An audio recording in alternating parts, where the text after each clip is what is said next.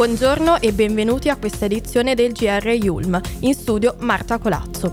All'attacco dell'Europa. Questo lo slogan di Salvini a Firenze, dove ieri si è tenuta la convention sovranista Free Europe.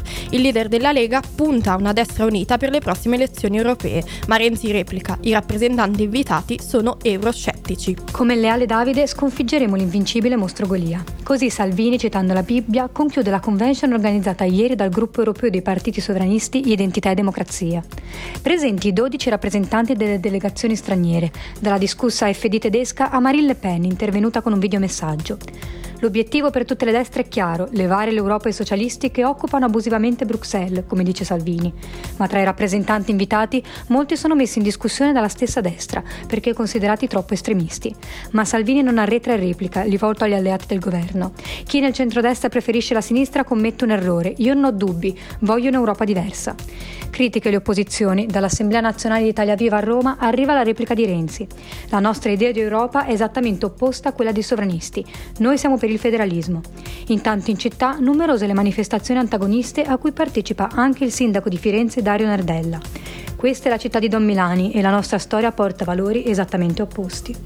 E da... Teodora Lacevic, GR Yulm e dalla piazza di Firenze sono arrivate anche le congratulazioni leghiste al generale Roberto Vannacci, nominato capo di Stato Maggiore del Comando Forze Operative Terrestri dell'Esercito.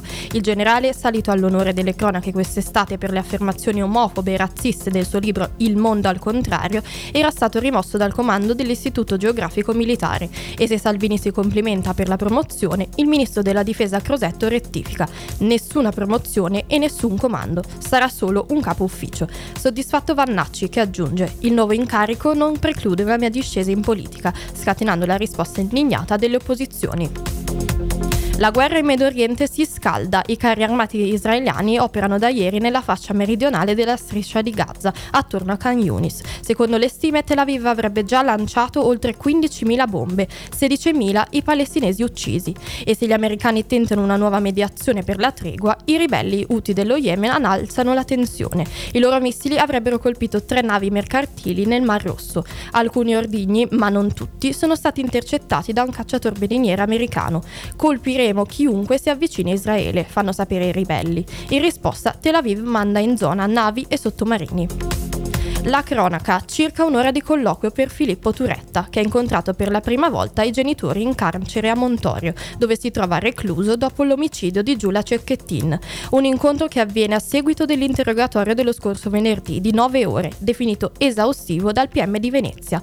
Intanto la Fiat Grande Punto Nera di 21enne è ancora in Germania, dove Turetta è stato arrestato. All'interno del veicolo è stato trovato un telefono la cui proprietà per il momento rimane ignota e domani il funerale di Giulia Giulia nella Basilica di Santa Giustina a Padova, una chiesa grande affinché arrivi un messaggio di grande partecipazione. Voltiamo pagina, Festival di Sanremo 2024, annunciati 27 artisti che saliranno sul palco dell'Ariston, numerosi debutti. E gli outsider come Mannini e Big Mama, conferme per i candidati più conosciuti. Puntuale come sempre è arrivata la squadra che, si spera, anche quest'anno ci farà sognare. Amadeus, conduttore e direttore artistico del Festival di Sanremo 2024, ha svelato i nomi degli artisti che si esibiranno sul palco dell'Ariston dal 6 al 10 febbraio. Mancano ancora i tre artisti vincitori di Sanremo Giovani che saranno scelti il prossimo 19 dicembre nel corso di una serata speciale al Teatro del Casino di Sanremo. Sono tanti i volti noti che torneranno sul palco dell'Ariston. Francesco Renga e Neck, I ricchi e poveri e il doppio vincitore nel 2019-2022 Mahmood. C'è sorpresa e curiosità invece per Joliet, Gali e Fred De Palma, alla loro prima partecipazione. La novità dell'anno è l'aumento del numero di artisti da 27 a 30, decisione presa da Amadeus all'ultimo minuto annunciata nell'edizione del TG1 delle 13.30 di ieri. Tutto pronto dunque per questa 74esima edizione che, come scherzi il co-conduttore della finilissima Fiorello, rischia davvero di farci andare a letto alle 3. Leonardo Magalotti, GR Yulm. Lo sci, Federica Brignone risplende ancora. La sciatrice alpina italiana ha conquistato sia il primo che il secondo gigante della stagione a Mont Blanc, in Canada. Dopo aver battuto le colossali Blois e Schifrin, questa vittoria è sicuramente il miglior, miglior modo per iniziare la stagione, ha dichiarato la 30, 33enne Brignone. Ora ho la carica giusta per continuare a fare sempre di più e sempre meglio. Il podio delle 10 migliori protagoniste di questa gara vede brillare anche altre due campionesse azzurre, Marta Bassino e l'eccezione nazionale Sofia Goggia, che adesso passa la corona d'italiana più vincente di sempre proprio alla Bregnone. Sono le 13.35 e 21 secondi ed è tutto per questa edizione del nostro giornale radio. La linea torna ora a Breaking Ulm. Da Marta Colazzo e dalla redazione l'augurio di una buona giornata.